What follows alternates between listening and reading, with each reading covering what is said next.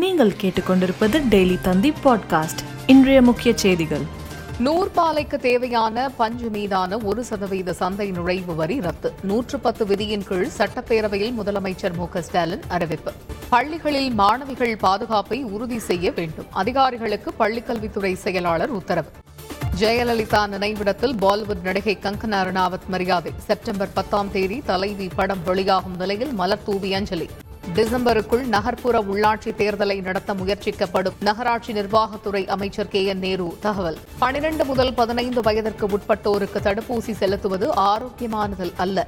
Britain வல்லுநர்கள் கருத்து. துப்பாக்கிச் சுடுதல் ஒரே போட்டியில் இந்தியாவிற்கு இரண்டு பதக்கங்கள். மனீஷ் நர்வால் தங்கத்தையும் சிங்ராஜ் வெள்ளியையும் வென்று அசத்தல் பாராலிம்பிக் போட்டியில் இந்திய பேட்மிண்டன் வீரர் பிரமோத் பகத் இறுதிப் போட்டிக்கு முன்னேற்றம் ஜப்பான் வீரரை வீழ்த்தி அபாரம். மேலும் செய்திகளுக்கு டெய்லி தந்தி டாட் காமை பாருங்கள்.